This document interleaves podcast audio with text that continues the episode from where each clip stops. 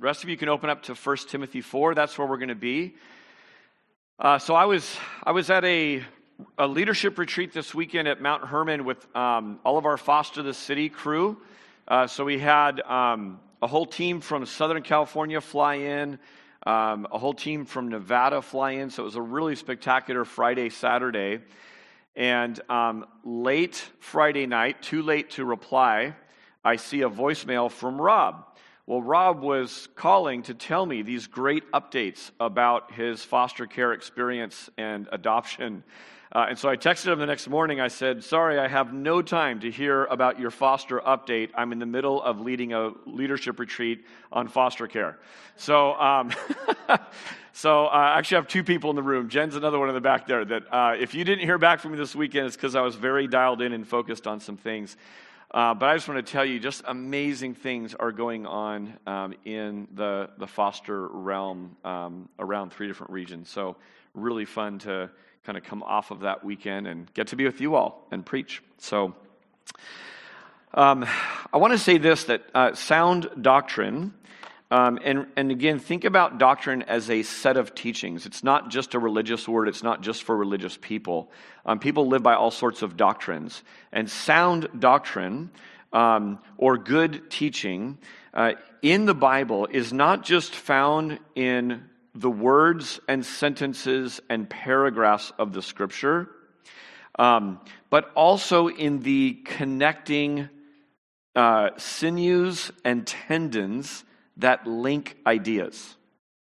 So, in other words, the placement of a truth in the Bible, um, placed before and after some other truth, is all a part of God's wisdom of how truth shines through that isn't seen if you just take truths by blocks. Let me show you what I'm talking about. Today, we are talking about being good servants of Jesus Christ. Listen to these words. We're going to be trained by words and doctrines. But this doesn't just happen. We are to train ourselves for godliness. The word toil shows up in our passage today. The word strive shows up in our passage today. So you could be sitting there and walk away this morning and go, Got it.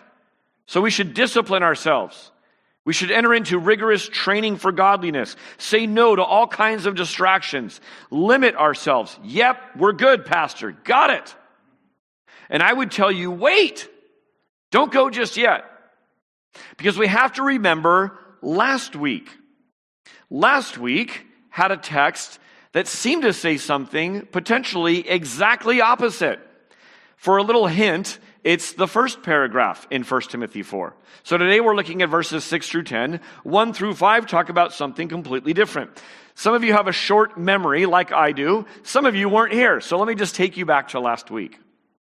If this week's passage is called I don't, last week's was called I do. I didn't set this out to be a two part series. But when you see scripture next to scripture, you see new things. So last week was combat lies by celebrating truth every day. How are we supposed to do this? By savoring the good food that God gives you to eat. By reveling in your marriage. Enjoy life. Don't abstain. Don't be rigorous. Take a wife. Take a meal. So you could be sitting here already a few minutes into the sermon and go, I'm totally confused. am I supposed to be rigorous and say no to things and be disciplined? Or am I supposed to just party it up? And my answer would be absolutely. You got it, Stephen. Yes. Yes. There's a brand new truth that sits between verse 5 and 6, and you do not see it unless you read the Bible in context. In fact, I would submit to you if you were to build a set of doctrine, a sound doctrine that wouldn't be sound, out of just verses 1 and 5, you may form a cult of license. A cult of licentiousness, where you just say yes to everything. You don't say no to anything. You don't limit yourself on anything. And if you were to say, I don't like those verses, I'm more of a 6 through 10 person, you would form a cult of legalism So, what we see by preaching through the scriptures, and by the way, this is yet another reason why the bread and butter of Neighborhood Bible Church is we just preach through books of the Bible. We take different time lengths to do it, but we want to see the truth of Scripture uh, in context. Verses 1 to 5 provide balance to verses 6 to 10. And the giant message would be avoid legalism. If you missed last week, please go listen to it because you may come away from this going, I'm the most spiritually disciplined person around here. And it would lead to a whole set of problems. But verses 6 to 10, today's passage, provide balance to verses 1 to 5. And the big danger there is avoid license, just doing whatever you want. We talked last week that what's behind our behavior is really, really important. There's a great book by this title, but the spirit of the disciplines might be more important than the disciplines themselves. So think spiritual disciplines, think physical disciplines. The spirit behind the discipline, Spirit of the Disciplines by Dallas Willard, I would highly recommend that book to you, is, is what this is talking about. So taken together, verses 1 through 10 um, harkens back to a core truth that we find all through Scripture. Here it is. We, we talk about this all the time here at this church. Rest in the finished work. What did Jesus say on the cross that was so curious? It is what? Finished. What would you be saying if you were about to die? I am finished. it's over. I'm done. But Jesus says something totally different. It is finished. What's finished? The work. He goes and sits down to the right hand of God because he's it's done. It's accomplished. So we rest in the finished work. But catch this, we rest in in the finished work so that we can strive at the good work. What's the good work? The good work is all the things God has for us to be doing. The good work is what I just spent two days with 50 different leaders from three different regions talking about. How do we get after protecting God's kids who are being mistreated by individuals, by systems? How do we do that? Well, we get after it. That's a good work. But don't you see that if you strive for the good work, strive for the good work, strive for the good work, without regularly, if not daily, returning to resting in the finished work, it would turn into something totally different than what it should. Let me give you one quick parallel passage to this idea before we look at our text today, because what I want to show you is by seeing these things in context, by seeing them back to back, what sits side by side in Scripture is often very telling about how to nuance that truth and not lead to error. This is from 2 Peter um, chapter 3. You, you don't need to turn there, uh, but just look at it on the screen. This is Peter's version. Remember, Paul wrote 1 Timothy. So Paul wrote some things that sound an awful lot like Peter. It sounds exactly like they have the same Lord and Savior Jesus Christ because that's where they got it from, okay? 2 Peter chapter 3 verse 17. Look for the warning and the command. It says, "Therefore, dear friends, since you already know this, be on your guard."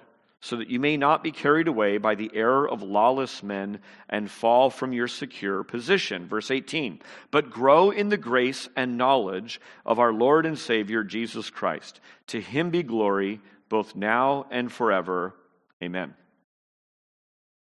This is a parallel passage because today Paul is going to once again address false teaching, lawless men, ways to go sideways and what we are supposed to do. What's the warning in this passage? It's be on your guard.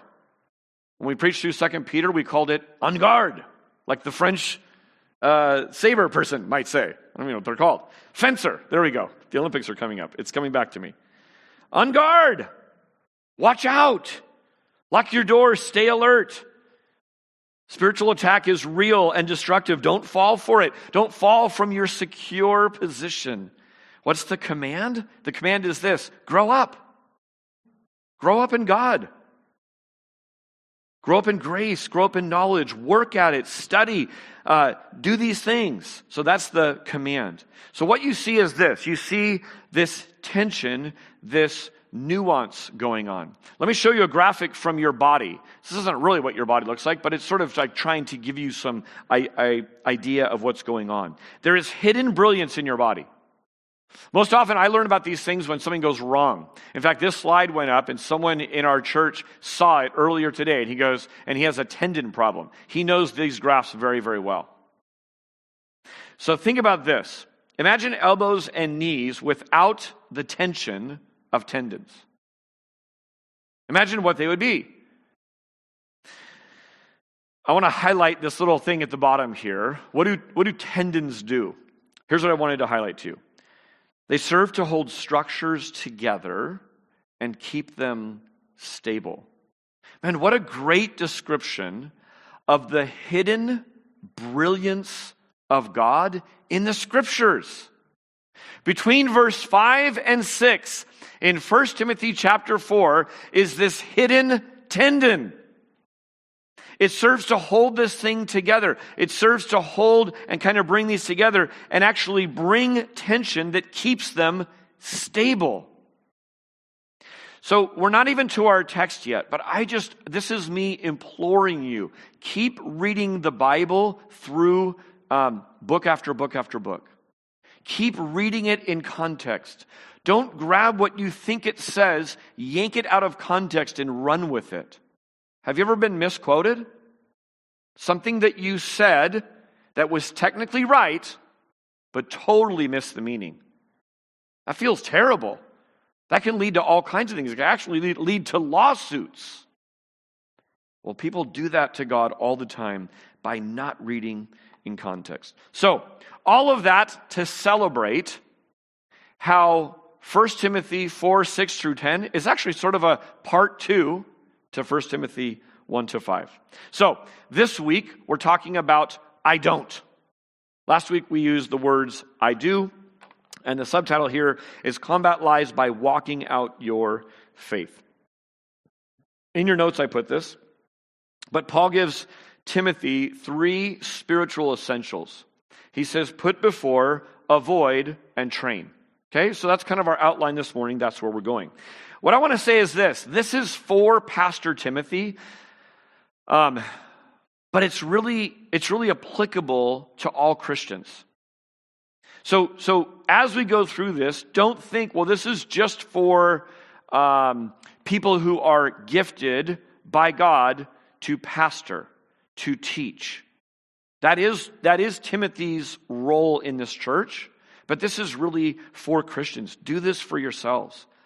I would submit to you, parents, that you doing what's being commanded of young Timothy here for the church is going to raise the health of your home, just like this will raise the health of your um, of, of your home. So, number one, point out or put this before the church. This is from verse six. Let me just read it.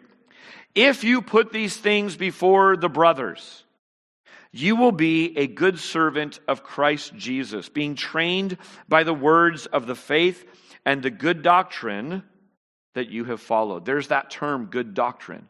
Sometimes doctrine takes center stage.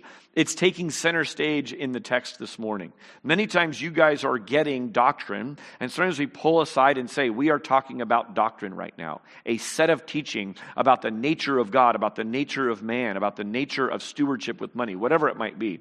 Here it's taking center stage.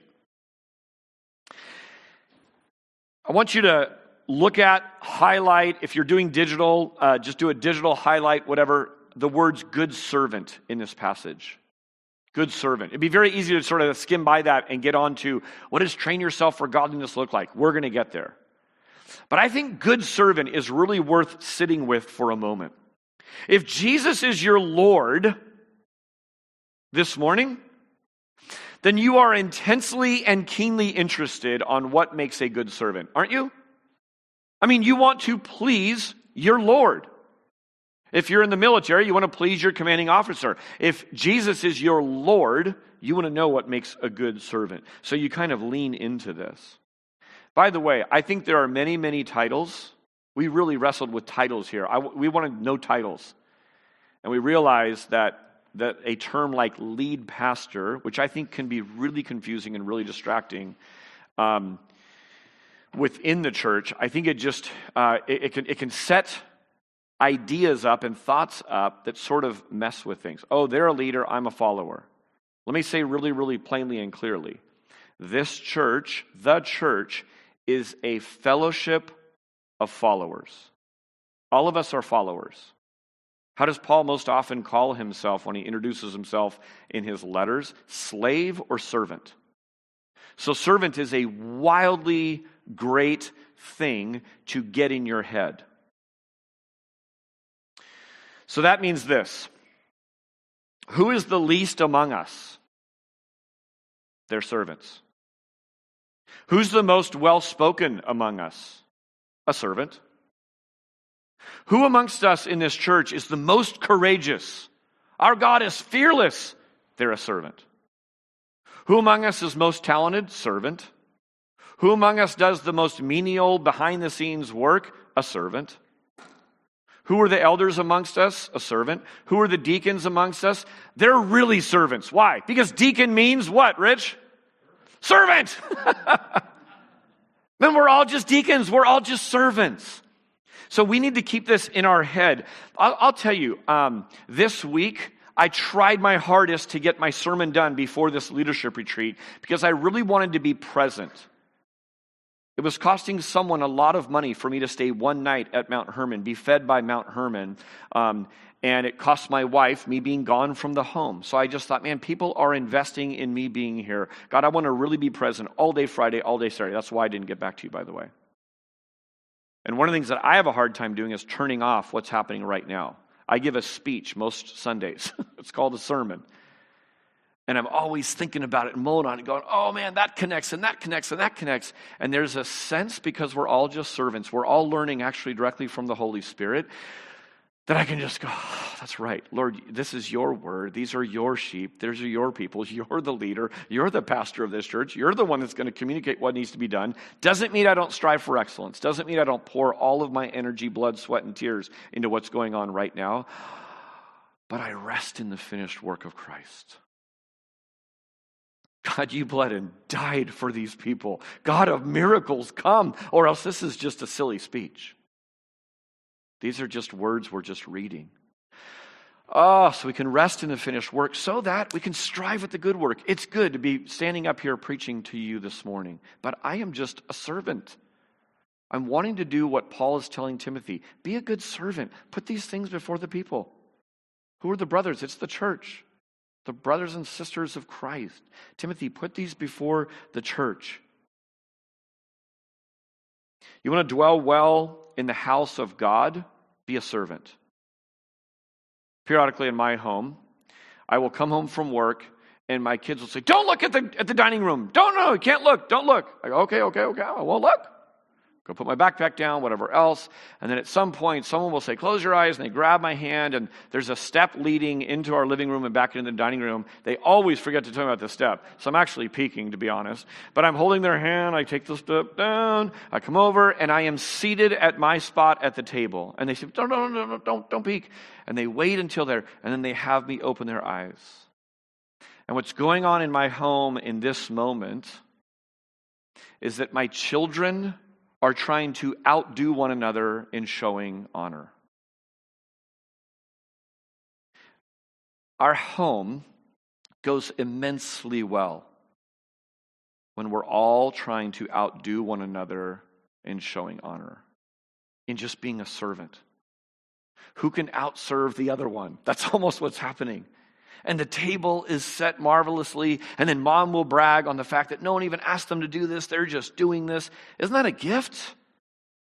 Now, it doesn't happen all that often. I haven't gotten to the point where I take this for granted. So don't, so don't think, oh, well, you're a pastor. Of course your home's like that. Not true. This is exceptional. That's why I'm telling you about it. But man, it's so good when people become servants. By the way, Romans 12:10 says do just that. You're a competitive person. Go compete at out showing honor to other people in your church. We are all servants. How are we a good servant? Well, according to Paul, by putting these things before the brothers. Keep sound doctrine, words of the faith, in front. Invest time in it. Put energy into doing this. The language here is gentle, as in remind or nudge. The way NIV point says is point out these things to the church. So there's a time for hellfire and brimstone preaching. I'm not, a, I'm not against that. I think there's a time for that. There's an urgency for that. But this language has more the, the everyday, keep pointing this out, keep reminding, keep sound doctrine. Hey, remember that this is true of God. This is true of man. This is true of creation. This is true of our future. And you just keep pointing these things out. You keep putting them in front of.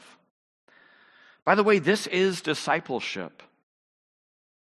This isn't, again, just for those with teaching gifts. This is for Christians. Show the way. Look at this picture that I've chosen for this morning people out hiking. Show the way. We see this in this picture. Hike with me. Here, do it like this.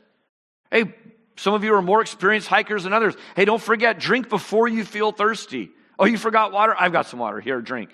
Hey, watch this part of the trail. It's a little tricky. You're going to want to stay uh, kind of single file right here.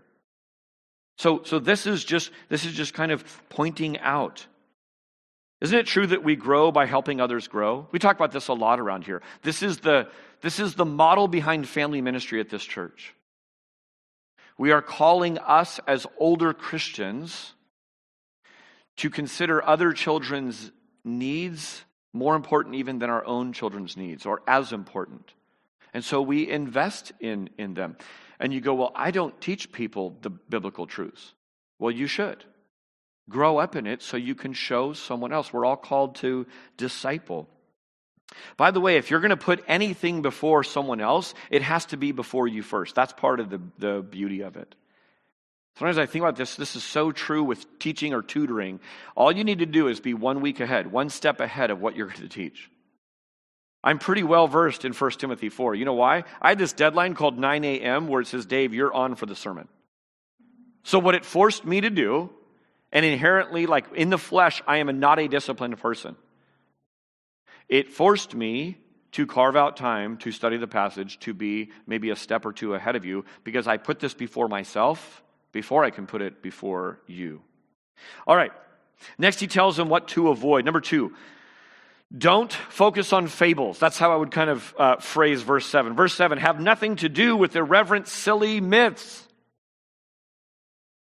Refuting and calling out is needed, but don't fixate. All of us only have so much time and energy to pay attention to some things. Don't fixate on fables. I'm going to ask some real questions this morning, by the way, so be prepared for that. Uh, people who are watching, um, I've already prepped you on, uh, on YouTube that you guys can weigh in via the, the chat. But this isn't one of those real questions. I'll get to some questions where I'm saying, I'm actually asking this. I actually want some feedback. But I want you just to think about this for a moment. What are the fables? What are the myths of our day and age? What are the things that people are just focused on? And I think there's irreverent varieties, and I think there's just silly varieties.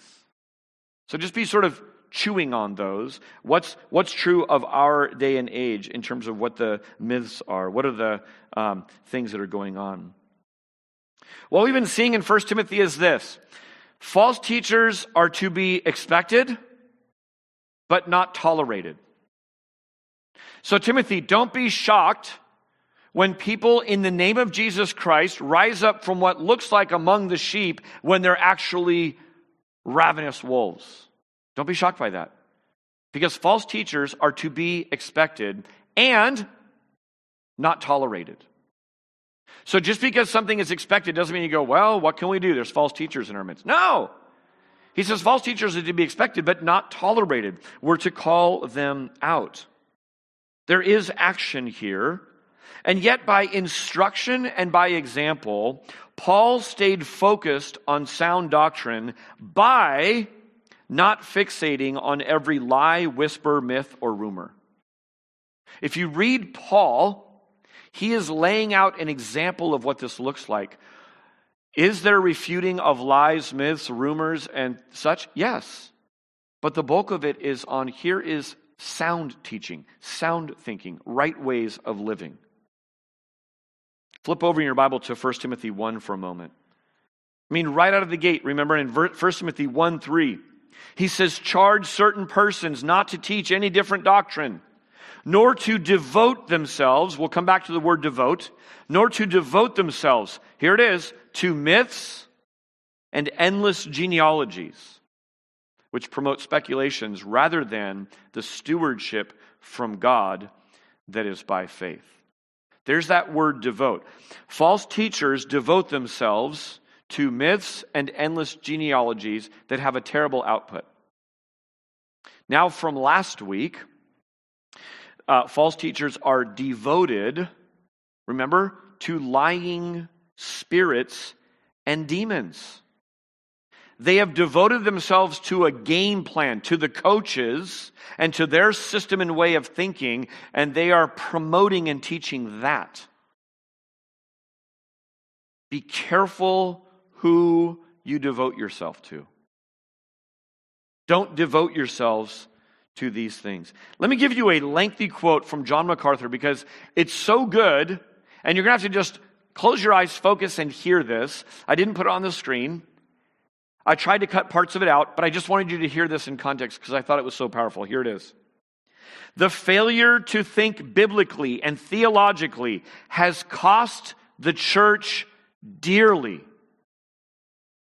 It has allowed the infiltration of all sorts of error that in turn has led to the church becoming confused and weak. Convictionless preaching consisting of watered down teaching, platitudes, and weak theology, has replaced doctrinally strong expositional preaching. The resulting legacy has been one of charismatic confusion, psychological encroachment, mysticism, and even psychic and occult influence. Much of that chaos can be attributed directly to the failure of pastors to think critically and preach with conviction. So many pastors have failed to draw the line clearly between truth and error and built their people up in the rich and sound doctrine of God's Word. Such weak preachers are often said to compensate by having what some call a pastor's heart. A pastor's heart, however, is not measured by how good a man is at petting sheep, but by how well he protects them from wolves and feeds them so that they grow to be mature and strong. Whoo! I told you, I couldn't, I kept trying to cut that down. That's just a good quote. If you want where that is, I'll, I'll, I'll give that to you. That's, that's from his commentary in 1 Timothy. So, protection, shining the light, and calling out lies is good. However, we're not to fixate. Here's, here's a real question. Okay, now I'm asking a real question. I want some real responses. How in the world do we do this? How do we not fixate on the fables, have nothing to do with irreverent, silly myths? How do we have nothing to do with it and not tolerate false teachers who devote themselves to irreverent, silly myths? What's the balance with that? Any thoughts or ideas? And I'm not, none of these questions, speakers sometimes do this. They set you up and then they kind of come in and give you the right answer. And like, oh man, I feel like a, you know, dummy for, I'm not doing that. I'm just, I'm, I'm asking for feedback. I want engagement on this. There seems to be a tension here, have nothing to do with irreverent, silly myths.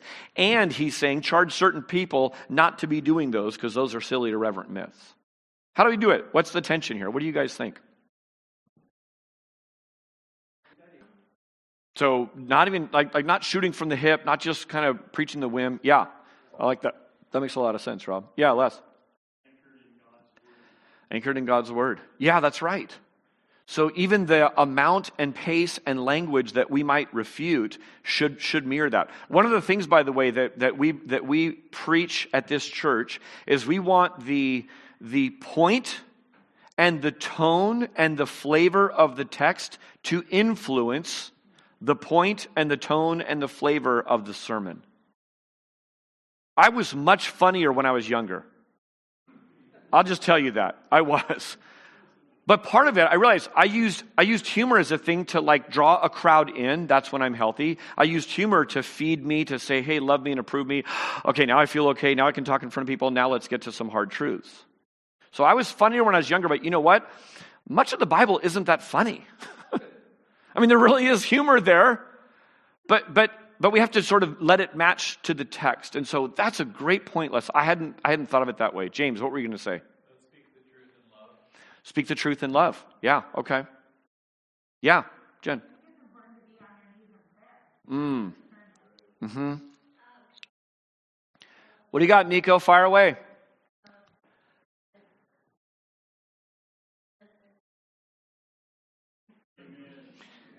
Thank you, Nico. I got to see Nico in his car this week outside of church, and we waved wildly at each other through our windows. That was very cool, buddy. I like that. Listen, I want to come to Bible texts with a mature thinking. I want to grow you up. I want to grow up. I don't want to just read that and go, okay, I'll avoid that completely. When elsewhere it says, no, charge certain people not to do that. And I need to wrestle with what does that look like? I think some of this is, Rob, you kind of touched on this, but there are some preachers, there are some people, there are some individuals who are addicted to controversy. They love controversy. They get a, they get a weird little pleasure out of, out, of contro, out of controversy. There are conspiracy theorists who chase one after the other, after the other, after the other, after the other. And if a person in your life is like that, or you might be that person, hold yourself accountable to say, hey, I'm really invested in this. I'm researching. I'm doing all this. Can you bring me back once more comes to light, can you bring me back and hold me accountable to what I thought about it so I can train my thinking not to just chase the next one? Because there's always a next one. And very, very often they don't go back and hold themselves accountable to go, you were way off on your thinking. Why don't you own that? There are urban legends, there are endless issues related blogs and opinions and sides. I think it's important actually for pastors not to be in the flow of most of this. I will tell you right now, our church, by the elders' conviction, is not to preach the headlines. We think there is a chasing after a wind. There is a all over the place spotlight that can happen. We preach the scriptures in light of the headlines. We don't ignore what's happening in our culture.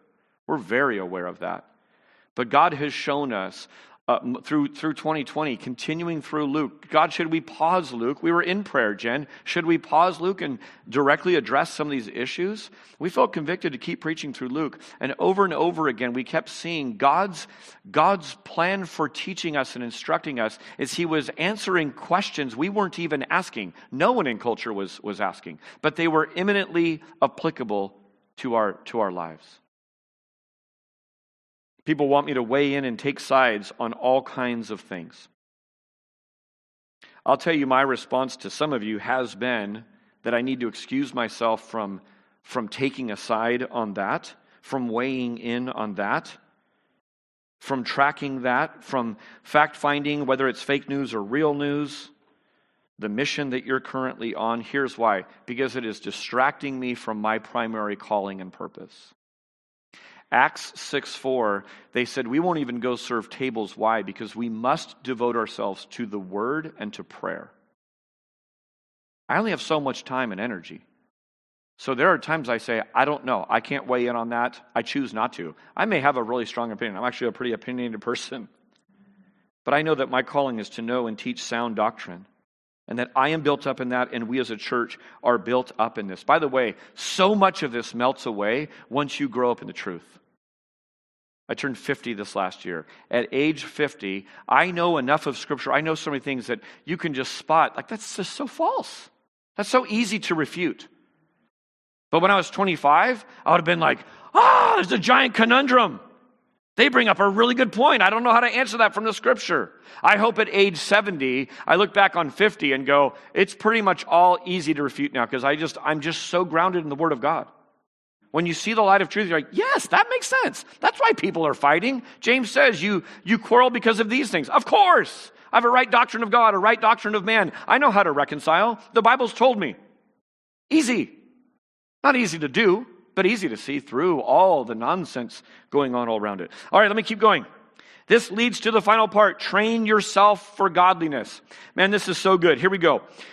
So avoid irreverent, silly myths. Rather, train yourself for godliness. For while bodily training is of some value, godliness is of value in every way, as it holds promise for the present life and also for the life to come. Verse 9 The saying is trustworthy and deserving of full acceptance. For to this end we strive and toil, because we have set our hope on the living God, who is the Savior of all people, especially of those who believe. All right, the title pick uh, this week. Um, walk, by the way, is the primary metaphor in the New Testament for our life with God. It's a great book. I think it's just called Walking with God. It's by a guy named Mark Buchanan. I own a hard copy of it. You're welcome to use it. Please bring it back. He's one of my favorite authors. I will read this book again. It might be called Godspeed. I'll, I'll have to get that to you. Um, but it's a really good book, exploring walking and just walking with God and how much of the scriptures um, communicate this. Philippians 2 says that we are to work out our salvation with fear and trembling. James says that we better be doers of the word and not simply hearers who accumulate more knowledge. So I think that walking out our faith is a good uh, sort of sync up of some different biblical ideas. Walking is a perfect picture. All right, another real question coming out. You ready? Here we go. You guys did good with the first one. Um, what do you see in this picture that just rings true of the Christian life that we are called to live? What are some things that you might see um, in this picture that kind of call it out? Um, and think really surface level, and if you want to go deeper, you can. But what do you see? Raise your hand so I can see who's talking, and then pull your mask down while you talk. Les. Okay, that's right. There's a, there's a pace that kind of goes along with the hike in, in the forest. Rich. They're all wearing shoes. Okay, there you go. Yeah. Took some forethought. I like that. I hadn't thought of that before. What else? You're together.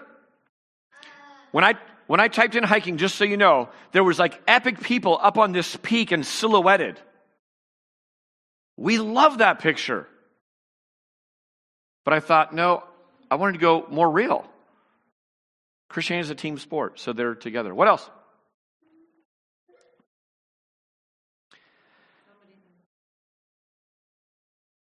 Yeah, that's right. She, what, what she said, just for you, you couldn't hear, some are in front, some are beside, some are behind.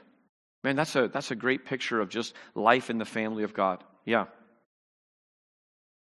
Let me give you a little bit more, okay? Um, on the one hand, we don't know the pace they're doing, we don't know how long they're going, whatever else, but they're doing step by step. The way you advance in a hike is step by step, not leaps and bounds. You don't come around the corner and go, I want to go there. Boop. No, you're like, I want to go there. All right, I'm going to go here. And I'm going to go here. So little by little, step by step. That's the advancement in the life of faith with God. How about the idea of toil and striving? They are toiling and striving um, even if it might not look like it. Early on in a hike or a walk, it feels pretty good. I've never run a marathon, I don't plan to, but mile one or two has to be pretty awesome. Woo! People cheering you on, giving you water. You're like, yeah, look at me. I don't know how mile 12 is, but it's got to be terrible. Like so, at some point, you're like, this, this is tough. You're still just jogging, but there's toil and strive involved. How about this? Is, this is a great picture because some look equipped, like they know how to hike. This, this woman in the back has a backpack. She's got a water bottle. She's got the little shoes and the pants. She looks like she's ready to go. There's a couple people right in front of her is this dude with just a cap on. The guy in the blue shirt, he's just looking down, sauntering along like he's like, I don't know, I got asked to hike. I'll guess I'll come. I'll just go on a walk. He could be in the mall, but he's not. He's on a hike because his friends want him to go hiking. Here's the beautiful thing Galatians 6 talks about this. We are to carry one another's burdens and then a few verses later, it says each one must, must carry his own load. What? Once again, there's tension, nuance. You read that in context, you're like, got it. Wouldn't it be easy to read the first part and go, James, you're supposed to be carrying my burden. What's up, dude? Help a brother out. Do this for me. And James, he knows his Bible. He's like, keep reading, buddy. Each one must carry his own load. There's a tension there. Every single person here is walking. No one's getting a piggyback ride. Although, if you sprained an ankle, it'd be appropriate to give a piggyback ride for a while. But someone's going to go along and go, uh, I'm super thirsty. I don't bring any water. And the girl in the back's like, I got water. She's helping carry the burden. Someone's going to need a first aid kit. She's got the first aid kit because she knows how to hike. Uh, where are we going? I've got a map. You thought of stuff. Yeah, I'm prepared. I'm helping carry the burden for the group. And you're walking. So there's loads here. I'll keep moving on. Let me ask you this question. If this picture is an example of bodily training, right? There's physical training and just going out for a walk. There's actually incredible health benefits to walking. What about spiritual training? What does it look like? And again, don't think too deep here. What does it look like to spiritually train? What does it mean to train yourself for godliness? We ought to know what this means. What are some things? Fire away.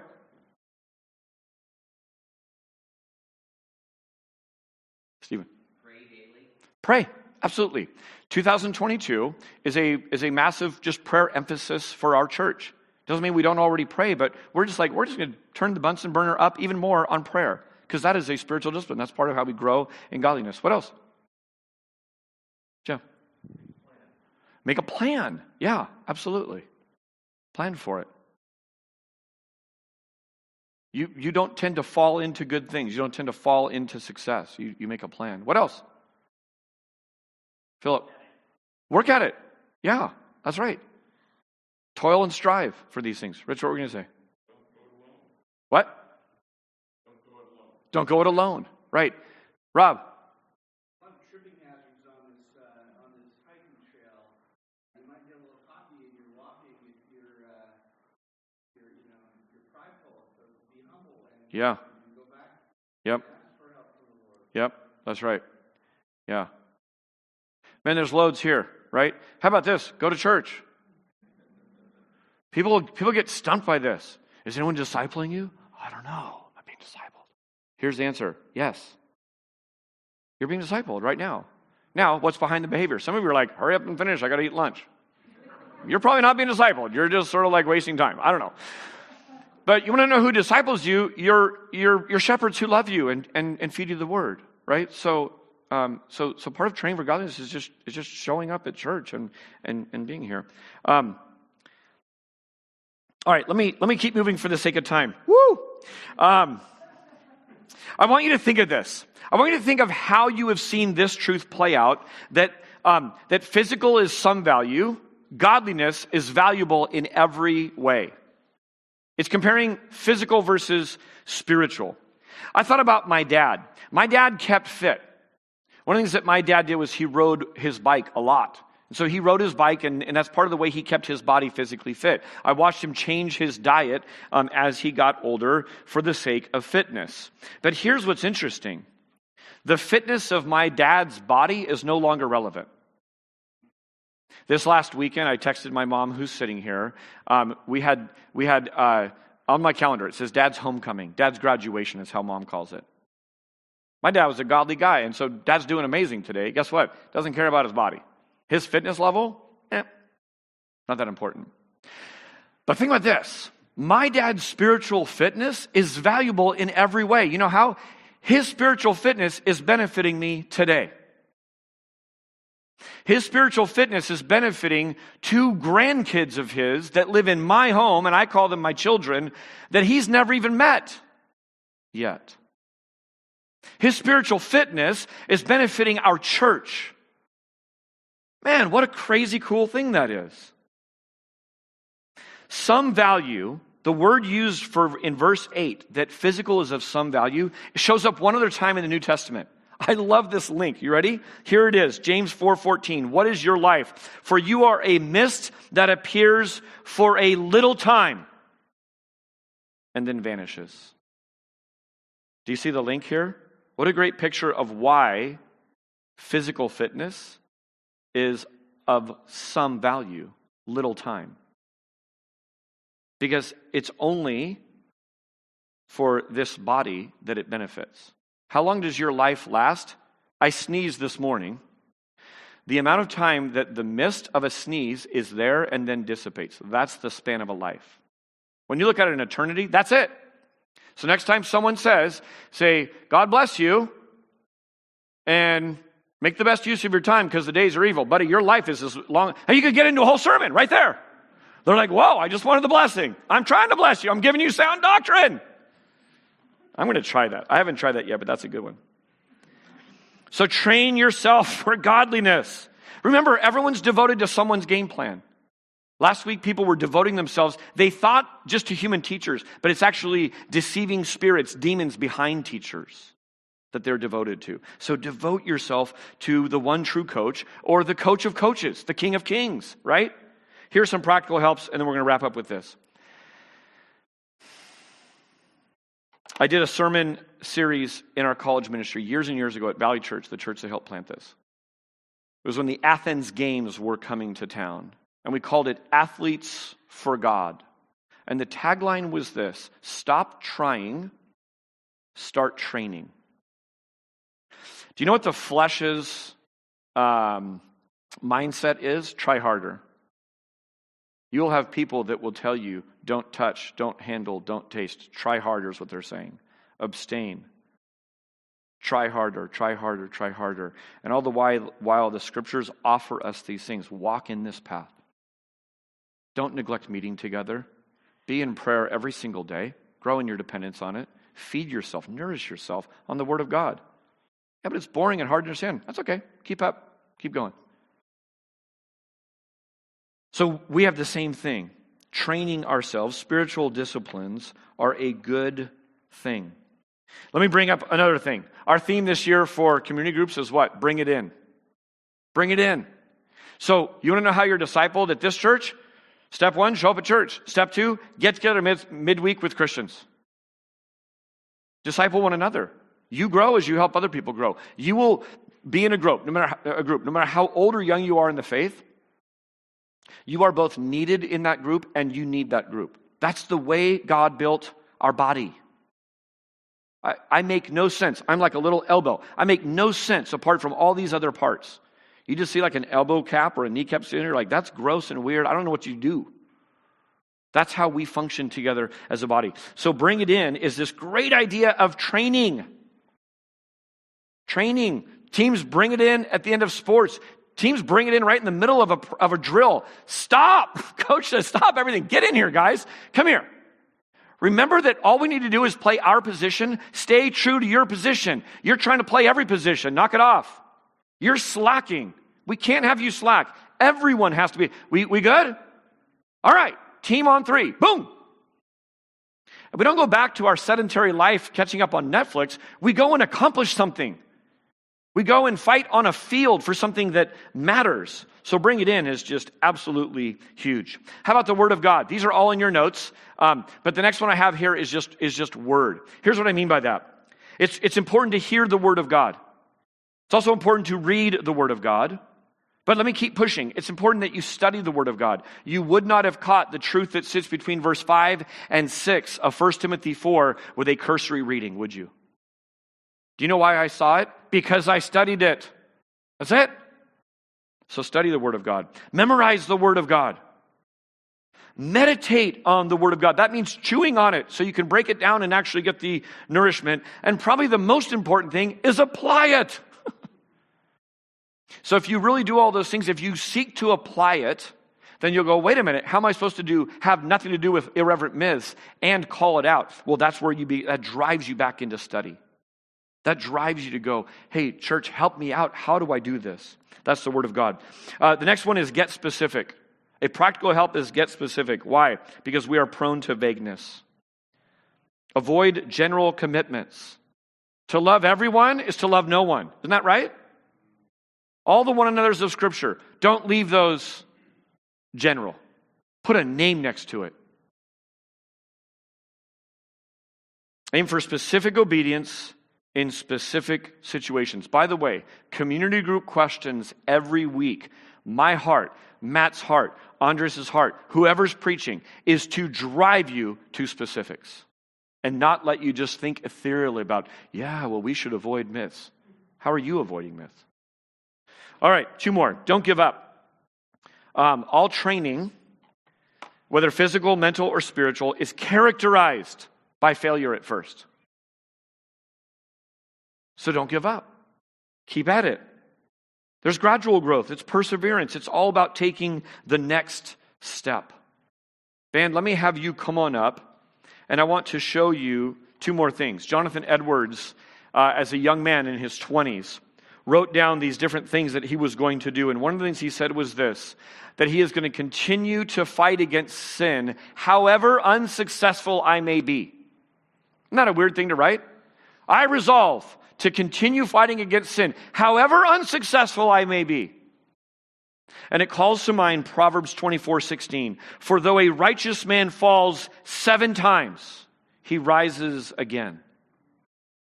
But the wicked are brought down by calamity. Here's a final point I want you to look at. Oh, the engineers love this stuff. Les literally let out a gasp when he saw this earlier today. If this is growth in godliness and this is time, here's what's true of, of, Christian, of, of, of Christian growth that what you know over time and what you put into practice over time, the gap between those two will widen. In other words, what I know right now as a Christian at age 50 is, is way more than what I knew at age 20. And the gap between what I know and what I put into practice is actually bigger now than it was when I was younger. Why? Because that's the nature of spiritual growth. But here's what I want you to see look at what you're putting into practice over time. You are growing. Christ is forming himself in you as you are training yourself in Christ. Make sense? Man, we can encourage one another with this. God, thank you so much for being our coach. God, for being our shepherd, for being our king. Um, we are servants of you. We're joyful about that. God, we want to become great servants uh, in you. Thank you for showing us how. In Jesus' name, amen.